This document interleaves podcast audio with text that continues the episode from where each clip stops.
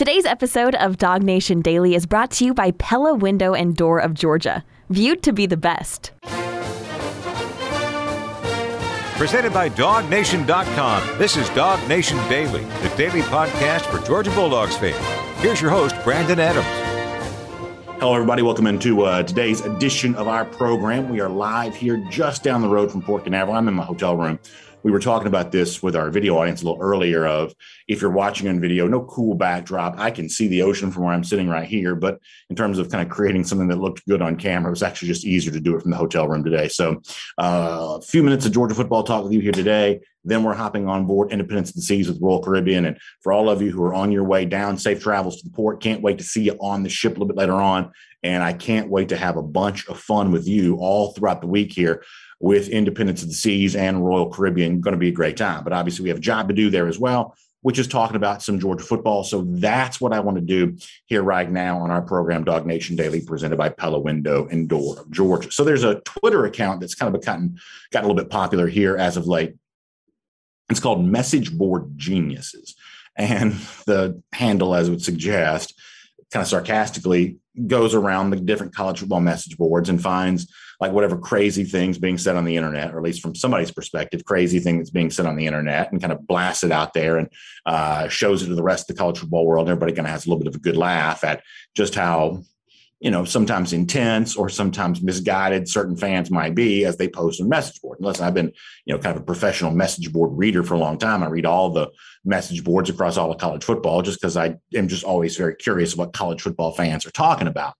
And so this account, Message Board Geniuses, over the weekend, kind of poked some fun at what somebody had put on a Georgia message board. I'll, I'll show this on the screen. Uh, you can see this. But basically, the gist of the post for Message Board Geniuses was laughing at a Georgia fan who went on a message board and was basically trying to make the case that Georgia is uh, undervalued or, or, underrated or being overlooked right now in comparison to the national conversation. And obviously, if you're a non Georgia fan or you're kind of outside the bubble of Dog Nation, looking at this from afar, that seems silly. Georgia's the reigning national champion. It'd be impossible in the minds of like a neutral observer, maybe, for Georgia to sneak up on anybody. That just doesn't really seem possible, at least in the minds of some. And so it becomes kind of fodder for an account like Message Board Geniuses. But y'all have heard me say this before that I actually do think that Georgia is a little overlooked right now. And I think that Georgia is a little underrated right now. I do think there's a sense in which Georgia as one of the very best teams in the country, if that turns out to be true again in 2022, I believe that it will, really will, even though it was framed sarcastically by the, the Twitter account. If Georgia really is that team again, I think there is a degree that Georgia will be sneaking up on a lot of folks who like talking about college football, whether they do it professionally for a living or they just do it, you know, for fun on these message boards.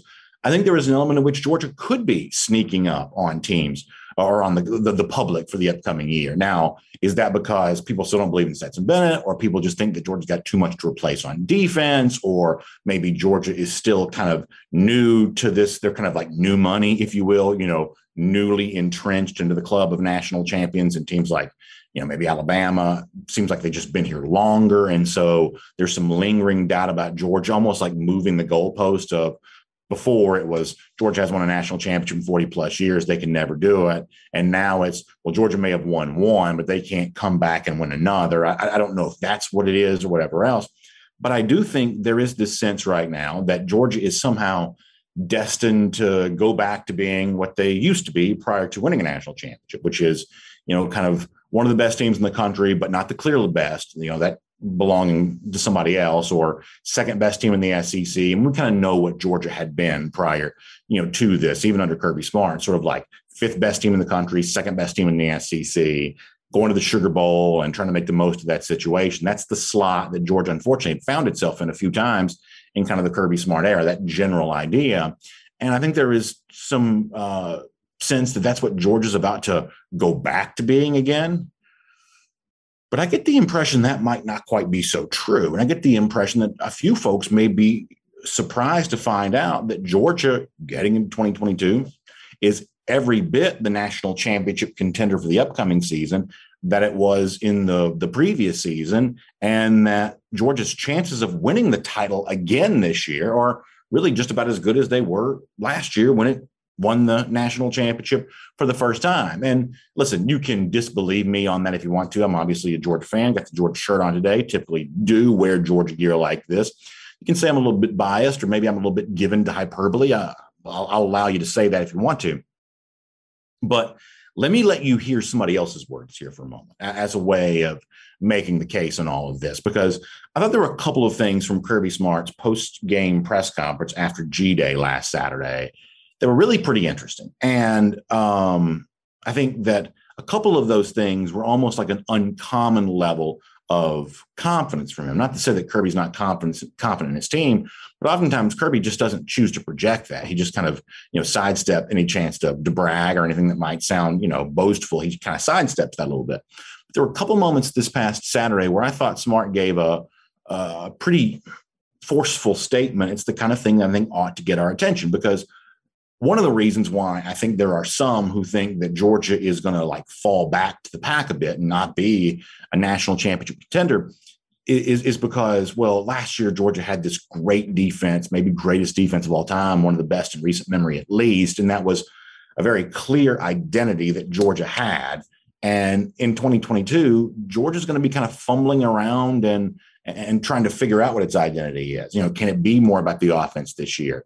You know, can it find a way to replace some of those big names off the defense that are no longer here? But one way or another, it's about establishing a new identity after last year's identity was so clearly defined.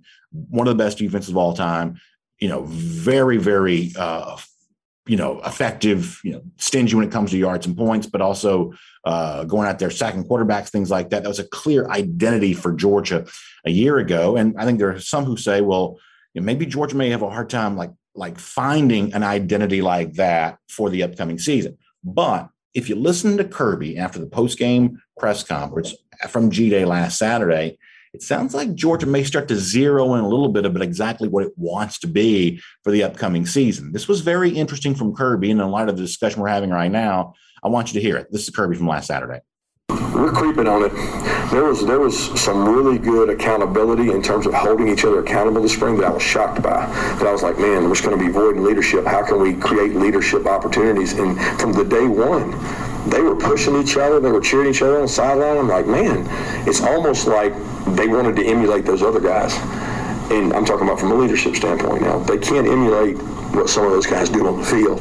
They can emulate the standard though and I thought they really did that. For 14 of the 15 practices, man, I was like, dude, they had a great attitude. They worked really hard today. We made it tough, and, and they did it. So we're going to have to have a, a little different personality. We're going to have to have some grit, some toughness, because it won't just be talent. Like we, we were really talented uh, last year, and not that we're not talented now, but we're going to have to, you know, win in different ways. I mean, listen, if you hear Kirby Smart right there and you're not a Georgia fan, I think that probably ought to concern you a little bit because that's a guy right there, I think, who sounds like he exited spring practice kind of liking his team a little bit. And we know how important leadership is to Kirby, and we know how crucial the leaders specifically were to the 2021 success. But it sounds like Kirby saw some guys step up during spring practice this year. It sounds like Kirby saw an identity starting to form. And it sounds like, at least on the basis of Kirby Smart's words right there, that there is a version of this 2022 team that's starting to come together that I think stands as a threat to the Alabamas, the Ohio States, the other would be national contenders, maybe to an even greater degree than is being fully considered by the typical population of college football message board posters or national media types, whether they be, you know, writers or podcast hosts, whatever else. There is a degree to which Georgia right now, I believe, is putting together a team that will truly sneak up on much of the rest of the country this upcoming season. And let me kind of stay on the theme of, uh, of identity here for a moment, because this is also something we've talked about before that what is the recipe for this for Georgia? You heard Kirby there at the end of that clip a moment ago said, okay, we are going to have to do it in some different kind of ways here for the upcoming season. I think most people hear that and they assume, well, that means, oh, scoring more because you're going to be allowing more. And to a degree,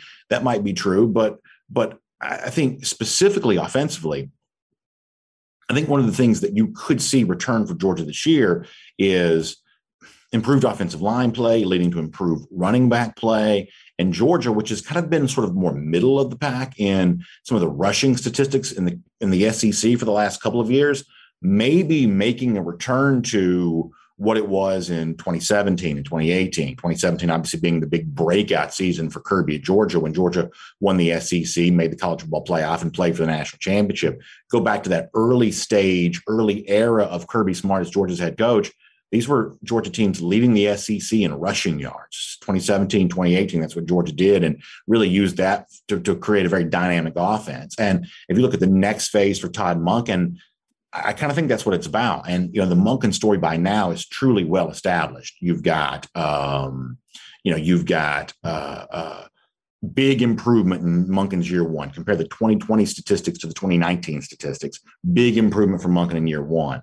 Then you go and look at what Monken does from, say, 2021 compared to 2020. Another big step forward with big offensive improvement for Georgia. And now with him coming back for year three, which is obviously a big, big coup for this program to have Monken coming, you know, back for year three you're looking for more big improvement. Well, how do you get that next phase of the Monken improvement? How do you take an offensive scoring about you know 40 points per game in 2021? How do you get that to go to that next level even higher where it really does rival any offense in, in, in the country? And I think some of that is finding a way to cultivate the, the running game that Georgia once had, along with the Monken passing attack, which is clearly so pro, uh, uh, prolific. You put those two things together, and at that point in time, you've got the recipe for something that's potentially very nice. And that's not all. This is something else from Kirby Smart that that when he talked about those running backs and what he'd seen from that group, uh, you know, back in the spring, the other thing you know, they kind of mentioned is, hey, he wants to continue to see them work on something that clearly NFL teams are looking for right now. And so when you're kind of thinking about that identity for Georgia, what it wants to be, how it wants to define itself, what that means for its push to repeat as national champions, a specific way in which Georgia wants to use its running backs as it tries to cultivate that identity. This is something else from Kirby in that post-game press conference last Saturday where I thought he came across sounding pretty confident about what I think he thinks his team has a chance to do for the upcoming season. Let me let you hear Kirby on that. Then we'll bring Connor Riley to the discussion here today. This is Kirby. In college football, you become a weapon by how you receive the ball out of the backfield. They want to grow at that. They want to be able to um, showcase their talents catching the ball out of the backfield. So the NFL asks about, can he catch the ball out of the backfield? Can he be a third down back? Well, we, we like to grow NFL backs here. So to do that, you got to use them in the passing game. So listen, when you hear Kirby Smart say something that unmistakably clear, you ought to notice it. We like to grow NFL backs here. That's smart, I think, giving you a little bit of a hint as to what he thinks the Georgia identity offensively is going to be and how good he thinks that might be, coupled with the leadership stuff he also discussed. So the bottom line of this discussion for me is as hard as it may seem for some to understand, given the fact that Georgia is the reigning national champion, there are some around this country who care a lot about college football and who try to follow it closely, they may not quite be aware of just how good Georgia is right now, but Georgia could have a lot of surprises in store for them as the uh, season approaches. I'm Brandon Adams. We are live here just from the shadow of the port in Port Canaveral in Cocoa Beach, Florida, right now, getting ready for the Dog Nation cruise. But we're also doing Dog Nation Daily, the daily podcast for Georgia Bulldogs fans, presented by Pella Window and Door of Georgia. Happy to have you with us across all platforms here today, podcast and video and everything else. And by the way, huge thanks to our friends at Pella Window and Door of Georgia for making it possible. You know, they equip your house with energy efficient windows and doors. Right now, I'm sitting in my hotel room looking out a big window here. I can see the ocean, I can see the waves crashing. And it's a reminder to me of just how nice it is in your own home when you look out those great Pella windows and you know how you know well constructed they are and what they do to add value to your home, really making the home feel better on the inside, keeping that energy where it's supposed to be, but also uh, improving your curb appeal on the outside, the kind of thing that could add to your resale value when you go to resell your home. That's what Pella Window and Door of Georgia is all about. It's a recognized brand that Atlanta area homeowners have been trusting for a long time because they want the best for their home. That's what Pella Window and Door of Georgia is viewed to be. You can check this out for yourself when you go online, pellaofga.com slash dog nation, pellaofga.com slash dog nation. You can also give them a call if you want to 678 638 1496. That's 678 638 1496. Or you can also stop by and see them in their great experience center right there in Duluth. There's no appointment necessary. You can just stop up and stop by and go see the cool products that Pella Window and Door of Georgia has for you whether it be uh, Monday through Friday from nine to five or on from 10 to four on Saturday, great chance to put your hands on the product, to feel the windows, to feel the doors, to experience what makes them better. And I think you'll be glad you did. By the way, great savings there as well.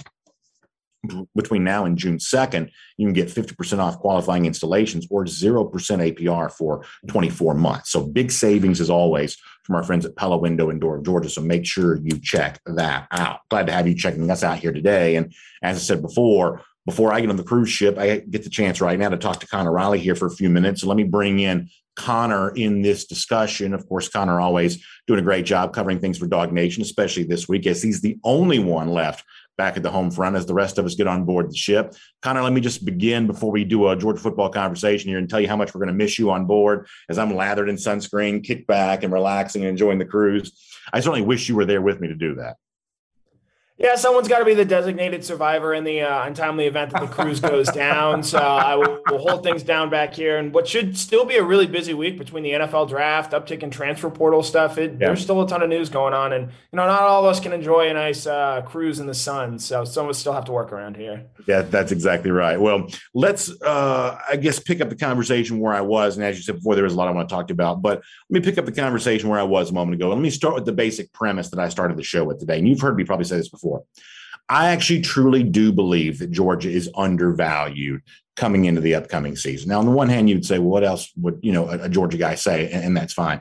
But I view Georgia right now as just as much of a national championship contender for the upcoming season as it was maybe this time a year ago. And I think there's like this common assumption that Georgia will kind of slide back to being what a lot of people thought Georgia was prior to breaking through last season, which was sort of second best in the SEC, fifth best in the country, maybe even fourth best in the country, but but a clear you know notch below the the the top couple teams maybe. And I just don't quite think that Georgia's going to cooperate with that narrative as much as some people think. I think a 12 and 0 regular season is a pretty easy thing to imagine given how Georgia compares to its schedule and Georgia very tough out in a college football playoff situation. I think that's probably true once again there as well. So before we kind of get more into this, do you agree with that basic premise that Georgia right now on paper is better than a lot of folks probably realize?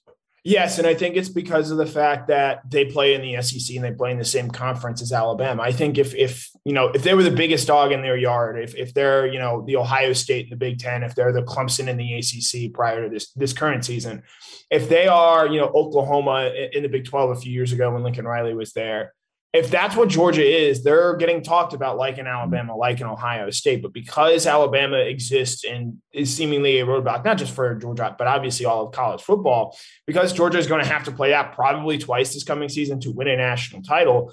I do think that that is something that sort of it leans into and, and focuses on a little bit. And so the national media sometimes might eschew that because of the fact that they see Alabama and Georgia in the same spot. And other than other than really last year, and then obviously in 2017, it's just hard to bank on the fact that you're going to get two SEC teams into the college football playoff.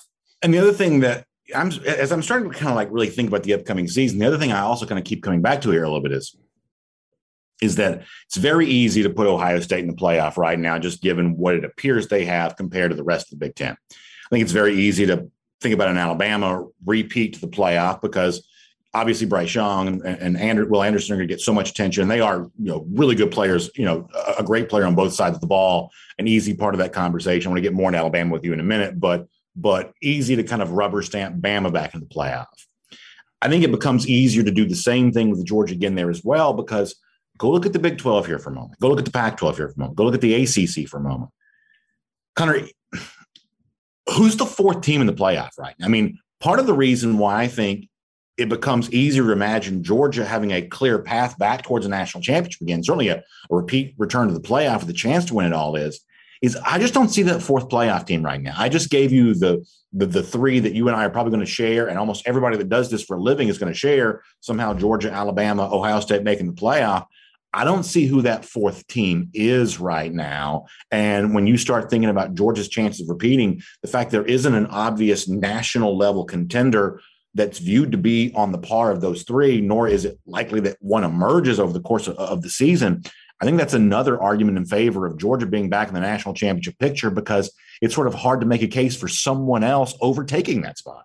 Yeah, and Mark Schlabach's recent top 25, uh, way too early top 25 post spring edition. Do you want to guess who the number four team he had was? yeah, I actually know this. It was Utah. And I just listen, I like Kyle Whittingham. I think he's a good coach. I, I, I don't mind watching them play. That's not a fourth best team in the country type, type, type team.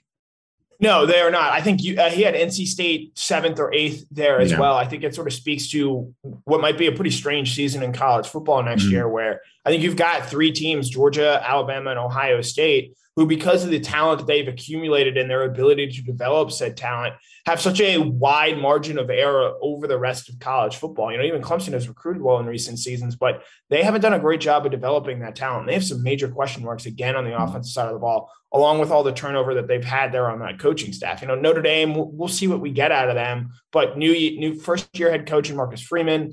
You know, Texas A&M is interesting. If the quarterback play comes together, you think there's enough talent there around them. But again, that they're maybe the third best team in the SEC. Could that really be this fourth best team in the country if there are three in the SEC yeah. there? We'll see if they get the benefit of doubt when it comes to that. So, you know, Georgia winning a national title a season ago, bring back so much talent that it had from the year before, I do think gives them a sort of leg up on whoever that third and fourth team might be, assuming you give that to Alabama and Ohio State, given that they bring back Bryce Young and CJ Stroud. The other thing I talked about a minute ago was to me, Kirby seemed sort of uncharacteristically confident in his G Day press conference when asked to like define the identity the way that he sees that this upcoming team or this upcoming season, I should say. He kind of sounds like a coach who likes his team a little bit. And if you're not a Georgia fan, I do think that's bad news for you. That because mm-hmm. Kirby's not going to be throwing around that kind of, you know, those kind of platitudes, uh, uh, you know, easily. It's not kind of thing he commonly does. So I lean in on that level of confidence for him. I think he feels like this team is starting to to structure its identity there there a bit, and I think that's worth noticing. Yeah, I think one of the bigger things that I take away from spring practice was over the second half of practices, there was a change in tone from Kirby Smart. He was he was talking a lot about the concerns that he had for leadership on this team and where it was going to come from, and I, I think he really liked the answers that he got over the course of spring practice. I had a story go up yesterday on Sedrick Van Pran, who admits he's not much of a, no, a natural talker, but one of the things he's learning to do is, is, become a more vocal leader. You have guys like Nolan Smith who have been through the wars before and has no problem being vocal at all. Uh, you, I, I think Kirby Smart saw this spring that, well, yes, it's not going to look like the 2021 team in terms of leadership. You know, everyone out everyone out there has to find their own sort of unique brand of leadership and what works for them and what that looks like. And I think Kirby Smart saw that from a couple of guys this spring: Jamon Dumas Johnson, Kelee Ringo, Marcus Rosemy-Jacksaint.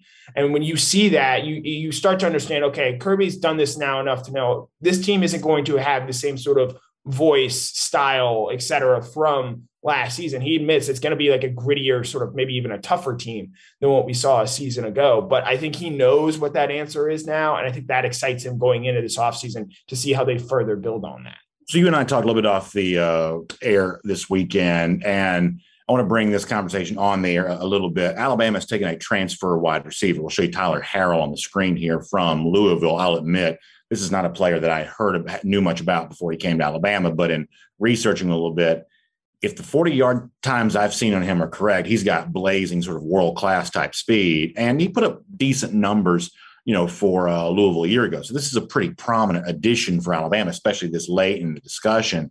However, Connor, I think you and I are kind of the same mind on this a little bit that this to me says something a little bit weird about Georgia's chief competition, Alabama, that they are once again going this heavily into the transfer portal I don't think this is necessarily a complimentary reflection of uh, of Alabama. Uh, tell me more your thoughts on Bama going out and getting a guy like Harrell here, who's pretty clearly a good player and seemingly would make Alabama more dangerous. But boy, there's there's some interesting stuff to consider with Alabama taking another portal player, right? Yeah, yeah. So Alabama's recruited statistically better than Georgia and better than anyone in the country in the last couple seasons. And I'm just curious as to why it seems that they're going out and adding all these transfers, specifically these guys who are presumably going to be one and done type players. And it's not just limited to this Louisville wide receiver that they just took. They took an offensive tackle from Vanderbilt, which is very right. puzzling to me when you add in, you know, the offensive line class that they signed two seasons ago. They brought Jermaine Burton in earlier this offseason to help boost that wide receiver room. I have a lot of questions about that wide receiver room, given mm-hmm. how well they've recruited at that position and quite frankly developed now you're going out and you're looking for one year guys to sort of help you prop up what this team could be. Jahmyr Gibbs, obviously the running back uh, that they brought in from Georgia Tech there as well. You know, obviously every team brings in transfers, but the fact that Alabama is going this route makes me raise my eyebrows a little bit about you know what is the functional depth on this team you know how how are they going about developing these young guys is it, you know, what does this team really look like? And, you know, the bigger question is, well, what does this say about this 2022 season for Nick Saban? Because there's been some online chatter out there about how some people start more and more now to think this will be Saban's last season. You think Bryce Young is going to obviously be a top pick in next year's NFL draft, maybe right off on the sunset of that with the national championship. I don't want to say cracks are forming because that we've we've gone down that road with Alabama before, but it's really interesting to me that Alabama right now seems to be leaning so heavily on this transfer portal. When you've yeah. heard Kirby Smart talk about this before, he still wants to develop guys through the high school ranks and lean on that. Alabama's reliance on the transfer portal this offseason maybe seems to be a little bit of a departure to that. And I don't know if this is maybe a one year thing where, again, maybe that does lend credence to what Saban is ultimately doing here, or if this is just sort of, yeah, we had some misses, eh, specifically the 2019 recruiting class that those guys are supposed to be your seniors now. They didn't exactly pan out the way they thought they would. And they're trying to export that into, or import that rather, excuse me, into their program. Well, the other thing comes to mind for me is, is that there's some people who would say, hey, we need to have no rules for transfers, very open door for whatever, because that's what's good for players. But look at Jermaine Burton for a moment here. I mean, he went to Alabama, and we know this because Saban was very public in talking about this. That the pitch to Burton was, "Hey, come here and get a lot of stats. Come here, have a lot of balls thrown your way." And when Burton looks at the situation in Alabama, he's like, "Hey, this is kind of an open scenario. Wide receiver is fairly obvious that Jahii Hall is on his way out the door it became easy to envision himself kind of being the guy. And then lo and behold, a couple of weeks later, it seems like maybe Alabama made a similar promise to a guy like this from Louisville. It's like if you're Jermaine Burton right now, are you happy? I mean, I'm not saying he's thinking of leaving Alabama. That's not what I'm saying, but but but given the fact that a big part of the pitch to you to come to Tuscaloosa was, hey, come here, get a lot of balls thrown your way, come here and get a lot of stats. You're going to be our guy until we go out and get another transfer wide receiver after that. It's the kind of thing that I hope that people are noticing here is that when it's Wild West for transfers, you know, after a while, some of the guys who transfer and then see other guys transfer behind them, the situation they're actually now tethered to is not quite what they thought they were entering into. Right. Well, think of how JaCorey Brooks probably feels. You know, this guy, five star wide receiver. Yeah. Thought, you know, I I learned my freshman year I come in. He was one of the few wide receivers for Alabama last year that I thought did develop and get better over the course of the season. And then this offseason, at the beginning of it, when it seems like he's poised to really become the guy in that wide receiver room for the Crimson Tide, sees Jermaine Burton and now this Louisville transfer come in that are going to take snaps, targets, and catches yeah. away from them and ultimately hurt his development. That's why I think when you look at what Georgia has done under Kirby Smart and the way they've used the transfer portal, go back and look at last year. Yeah, they go out and add Tykee Smith and Derion Kendrick from from the from the transfer portal, bring them in in, in the secondary. But look at all the guys that they had transfer out prior to that. If Tyrique Stevenson doesn't transfer out, if Major Burns doesn't transfer out, you know, who knows if Georgia is even that active in going out and getting guys from the transfer portal. having said all that, I do expect Georgia to be active in the transfer portal in the coming weeks, both in terms of guys leaving their program, because they do still have, I think, a little bit more work to do in terms of getting that scholarship count down. And then you look at potential additions. I think if there's a wide receiver out there that can come in and play, they'd certainly look at that. And then safety and cornerback potentially as well, or spots there. I would I would definitely lean safety and wide receiver are probably the top two concerns and maybe cornerback is sort of a tertiary concern there from the transfer portal. A very fancy word, Connor. Thank you for bringing such uh, intelligence to our show today. Let me do a couple other things with you here, real quick, kind of off the radar, but it seems like a good time to do this. You see Jack Swarbrick, the uh, Notre Dame athletic director in the Sporting News, not Sporting News, Sporting. Sports Illustrated um, about the imminent breakup, I guess, of big time college athletics. I, I thought this is a bigger topic than we have time to get into right now, but I, just a general thought here. I mean, I thought really uh, Swarbrick struck a pretty, I don't know, dire tone about you know what the future of college sports is going to be, or or maybe maybe yeah, you, you, see Pat Forde's uh, tweet on that by the way from uh, Sports Illustrated, but I mean, is this a big deal? Do you worry about this? I mean, there's a part of me that's sort of glad Georgia won a national championship over all 130 teams because it sort of seems like the future of college football is not going to quite be that. Maybe that's not quite such a big deal because obviously there are many teams that don't play anywhere close to the same level that Georgia does. So maybe ending the charade of us all being under the same umbrella makes some sense here. But I mean, it seems like there's even more big change on the horizon for college sports than the current situation we're kind of living through right now as someone who obviously you know makes a living in this industry and cares about this sport, how much does this concern you when a prominent figure like Swarbrick is speaking up as openly and as clearly as he is? Yeah, I, I want to. I appreciate the candor and honesty because you don't usually always get that from high level uh, college football administrators there. So Swarbrick from Notre Dame going out there and sort of saying on the record, yeah, we, we recognize that these changes don't really and when i say changes i mean transfer portal nil you know rising coaching salaries some of these changes i think have forced you know, the college football powers that be conference realignment with Texas and Oklahoma joining there as well. There's been so much change recently in this sport within the last, I would say, 18 months. And you and I talk college football more than anyone, and the people who watch the show and watch these types of shows, you know, consume it year round.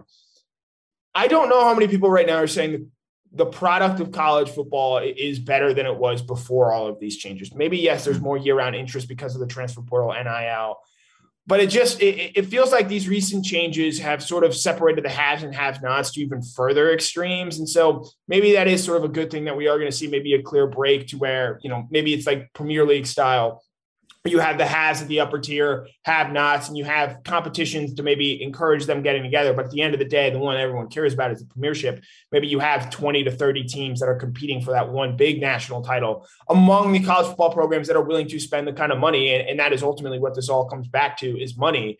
The ones that are willing to spend that kind of money, Georgia, Alabama, Notre Dame, Clemson, et cetera, the ones that are willing to do that very clearly have separated themselves from the rest of the college football world. And it does kind of stink because, you know, you've seen teams come up and, and, rise despite having not or not having sort of the big bucks to sort of spend sometimes with those programs, but ultimately forcing their way into that conversation. And so uh, it's just sort of a necessary thing that I think is going to have to happen with the way that this game has changed in recent seasons. So, quick follow up because I want to talk about something else before we uh, go.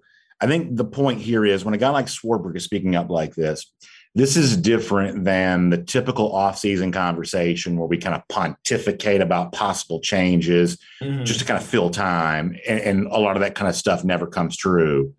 I think when a guy like this is speaking as openly as he is about what he views as an eventual split, it may not happen, but this is real. This is a real conversation. This is not theorizing. Like, yeah, like there are a lot of people at the highest levels of power in college sports who are bracing for even more major change on the horizon here. And it seems like almost anything's on the table.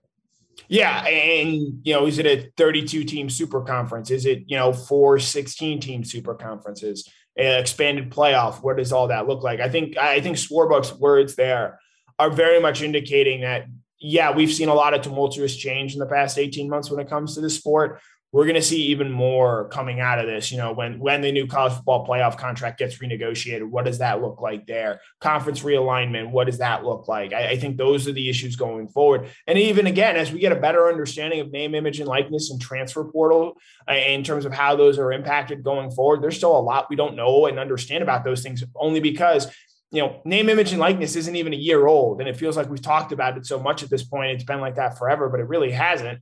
And, then the transfer portal as well, as we sort of get into the ebbs and flows of it, you know, does it still have the same attrition rate where guys are going into the portal and not finding new homes, or does that sort of level out? And you understand that I'm only going into the transfer portal if I know I'm getting another job somewhere else. I think that's right. So just quickly here for a moment, because our, our time is somewhat limited here, but um, I thought there's some interesting stuff from spring games this weekend. I just wanted to spend a couple seconds on this, and I would normally do this as an SEC through, but I'll just do it with you here right now. Um, Ole Miss and LSU played this weekend, and I went into this weekend thinking the quarterback was going to be the hot topic for both those games. I think it kind of turned out to be that way. Connor, I don't think there's any separation right now at LSU where like Jayden Daniels came in from Arizona State. At one point in time, this was like a big time prospect. And it just doesn't seem like that's true anymore.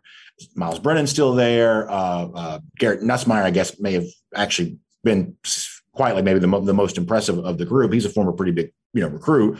Um, but at a place like LSU right now, you know, the arrival of Daniels into this league to LSU, it does not seem like right now that's having a, a very big impact, which I think is kind of interesting. But similarly at, at Ole Miss here, you know, Jackson Dart came in with even more fanfare.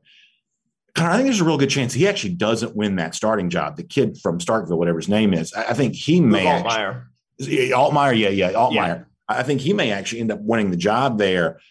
The quarterback situation in the SEC West is is a little bit compelling, especially after we got a chance to see both those teams on Saturday, where it seems like right now at both spots, quarterback is a, is a little bit unsettled. And, you know, those are two teams, you know, Ole Miss over under numbers eight, according to Win. LSU is a little lower than that. But these are two teams that obviously factor into the discussion. And I think quarterback at both spots right now is a little bit unsettled. And I think the Altmyer emergence in, in Oxford is kind of a real thing here. I mean, there was a stretch on Saturday where Jackson Dart was really pretty ineffective. Mm-hmm. Um, I think there's a strong possibility a, a, different guy than we expect is actually starting for Ole Miss this season. Yeah, I would say the Dart news is the more I think surprising, surprising or attention grabbing from my perspective because I I sort of bought into the hype and thought this was a guy. You know, he's not going to be Matt Corral right away, but he can be a talented player that over the course of the season gets better for Ole Miss and helps, I think, take advantage of some of the weapons that they have there. And I'll point out there as well, I think whoever ultimately ends up winning that Ole Miss quarterback job, they're going to be pretty good and pretty effective because that's what Lane Kiffin is as an offensive coordinator and an offensive mind, rather.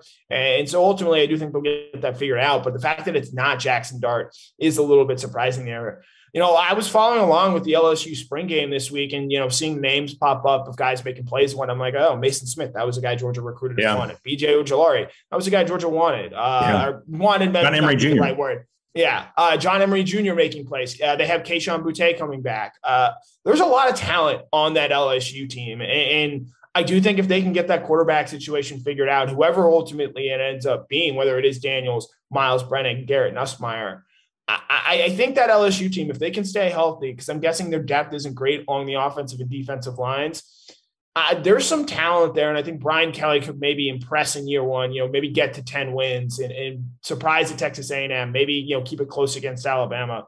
If they can figure out who the best guy for that offense to get the most out of them there is, I, I could see some good things for LSU this season, where maybe they surprise year one under Brian Kelly.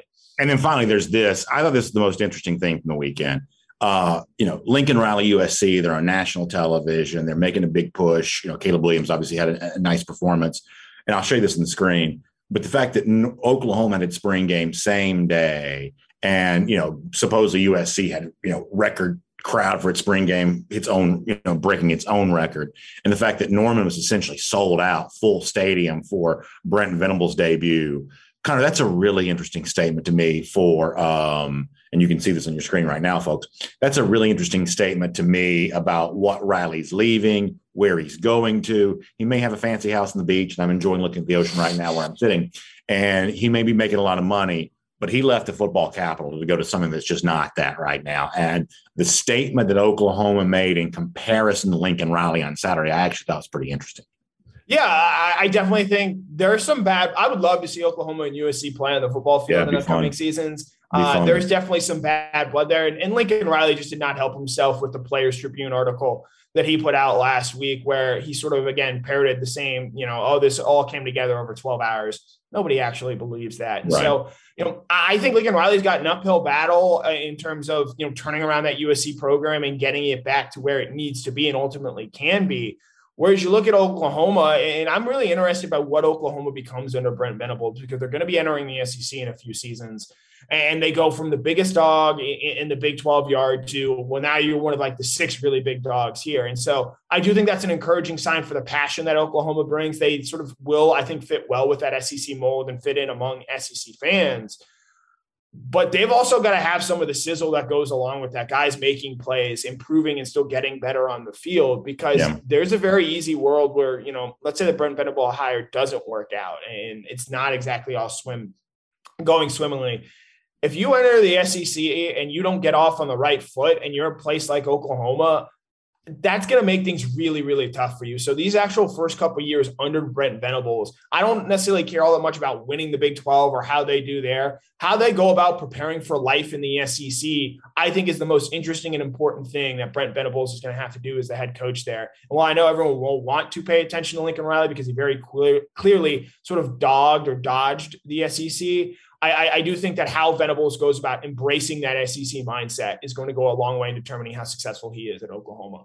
I'm running crazy late. I'm going to get left, uh, not make it on the ship here in a second. But give me 30 quick seconds, just just what's on your mind for the draft heading towards Thursday, and then you know a couple days after that. Just kind of thumbnail sketch of where you think the the Georgia guys kind of are right now. Just kind of a quick synopsis on that before we say goodbye to you.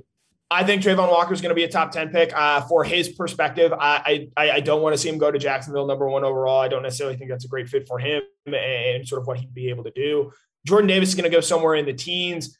Devonte Wyatt is going to go somewhere in the 20s. I don't think Nakobe Dean is going to be drafted in the first round, and I think it's a gigantic mistake. And whoever picks him on Friday is going to be incredibly happy. Uh, about Pickens, do you think he can sneak into the first round? I've heard some chatter about that as of late. I could see Pickens, Lewis Cine, Quay Walker all getting into the back half of the first round there. If you had, if I had to make a pick right now for one of them, I would probably say Lewis Cine. But if there's a run on wide receivers and a lot of those guys go earlier than some people might think, I could see a team like the Kansas City Chiefs or the Green Bay Packers grabbing Pickens at the back half of the first round in all seriousness, Connor, I know you're going to have great stuff on the draft all week long. I'm looking forward to reading it and watching some of that video content myself, and looking forward to getting a chance to chat with you when we're back on dry ground again uh, once the uh, Nation cruise is over with. So thanks for your time. Don't do too much reading this week, though. Make sure you get that sun. Make sure you enjoy the cruise and all that comes with it. Definitely, Connor. We'll talk to you soon. Good stuff there from Connor Riley here on DawgNation Daily, presented by Pella Window and Door of Georgia today. And also, don't forget this: even though we're about to get on a cruise, you've still got some work to do there at home because you've got a few more days to get involved in our Kroger Championship Mom celebration. Now, part of what we're going to be doing on board the uh, ship here today is celebrating a great year for DawgNation, covering Georgia on its way towards the national championship, having some fun doing that. And obviously, it's been a great year of championships all across our great state. And so many of the moms in our lives are champions there as well, whether it's your own mother or, as I told you before, maybe it's your wife. You see how she uh, takes care of your own kids, or maybe you now have got a daughter who's now a mom. There's just so many cool, you know, moms in our listening audience, and we love celebrating those with our championship moms. And we want to hear from you about the mom in your life and what makes her special. And we want to potentially make her a big winner there as well, because we've got a prize pack that includes a whole bunch of gift cards. Our friends at Kroger, of course, Home Chef, Bath and Body Works, and our friends from SeaQuest Stonecrest are also going to give away four annual passes to our championship mom winners there too. So here's how you do. Send us you, here's how you do it. Send your email to info at dawgnation.com. That's info at dawgnation.com. Tell us why your mom should be a championship mom or the mom that you want to nominate for all this. You've got between now and April 29th to do that. And I'll start announcing the winners here on the show after that. We're going to draw five winners at random. I'll tell their story. Uh, we'll celebrate what makes them so great. Championship moms from our friends at Kroger. Your time to do that here right now. Okay, a couple of quick things from us before we get ready to leave here today and truly leave by getting on board this ship here in just a minute. I got to kind of go a little bit fast on this. I want to show you this. So, I think one of the things that we need to be paying attention to right now for those of us who are Georgia fans, and by the way, enjoy the Diamond Dogs getting a, a series win in Tuscaloosa over the weekend. But obviously, Tennessee in baseball is having a very good season. And the Tennessee Vols are also cultivating quite a little bit of uh, notoriety right now as a little bit of a villainous team. If you like to have uh, a chance to root against, uh, uh, you know, a team that right now a lot of folks in the SEC don't seem to like very much, Tennessee baseball, kind of a version of this. I'll show you this.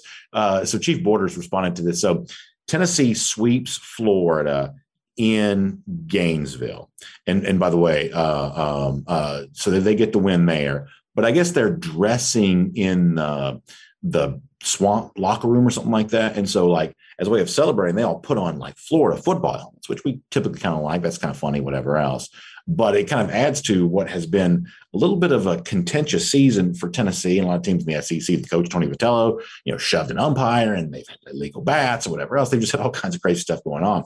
And so, like Florida fans are fighting mad at Tennessee baseball right now because after celebrating the the series win against the the Gators, they're like putting on the tennis the, the Florida football helmets. Some Florida players noticed this there as well. So we're kind of heading towards the crunch time in the SEC baseball season, and it's kind of fun and interesting to uh, see the way in which a lot of folks right now don't like Tennessee very much. So that'll be worth paying attention to there uh, as we uh, head towards the the postseason in baseball. Also on our show here, before we wrap up and uh, get ready to go on board, we got several golden shoes we're going to give out today, and all of these are really uh, pretty funny. So I want to kind of roll through uh, some of these with you here right now, and I want to start with this. Our buddy Mad Dog. I joked on Twitter over the weekend about uh, Bryan Harsin driving the pace car for Talladega, and uh, Mad Dog's got a very funny kind of NASCAR Talladega inspired uh, Bryan Harsin tweet. So we'll give um, we'll give Mad Dog a golden shoe there for that. So congratulations to him. Also, I thought this was really funny. Chris Moore sent this to me. And if you're a Florida fan deep down, you know this is a problem. So there are a lot of ways in which Billy Napier at Florida is coming across as very Butch Jones-ish, including the fact that they gave out the Chris Doering I Like to Practice Award. I joked with uh, uh, Chris Moore, who sent this with me, that it's almost like this is Florida football's version of the Dundies for those of you that like to watch The Office or something like that. But there is nothing cornier than giving out the I Like to Practice Award on social media. That's what Florida is doing. A lot of uh, folks kind of laughed at that and sent that to me, including Chris there as well. And yes, this is funny because it just is a reminder once again that right now, uh, Florida is, li- is literally no threat to UGA whatsoever. More examples of that. Also, we'll give out a golden shoe to our buddy Sugar Ray here, who's always very talented with a lot of stuff. He just keeps us all in stitches on social media all the time but you may have seen uh, Stetson Bennett flying with the Blue Angels over the weekend. And there's nothing more American than that. That's great to see. But Sugar Ray, and you'll see this on the screen, sends in his edit of so you got Stetson Bennett flying with the Blue Angels, and then behind him, you've got like a Superman version of George Pickens with like the Superman cape on flying in the background. Don't know why that's so funny to me, uh, but well done by uh, Sugar Ray on that. Uh, very good to see.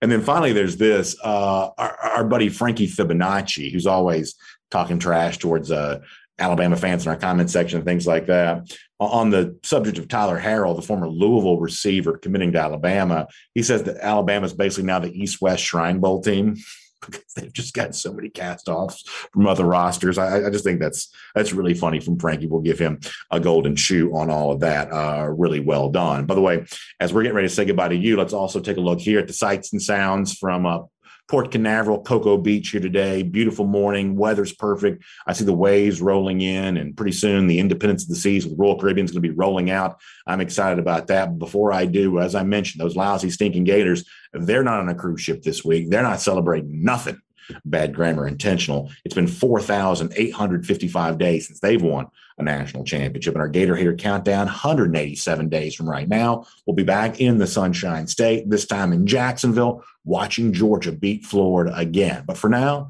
I'm going to enjoy the beach. I'm going to enjoy the ship. I'm going to be enjoying the fun with Royal Caribbean as we're on board the Independence of the Seas later on today. Cruising with DawgNation. Can't wait to bring you some of the sights and sounds from on board starting tomorrow. But for now, thanks for being with us here on DawgNation Daily, presented by Pella Window and Door of Georgia.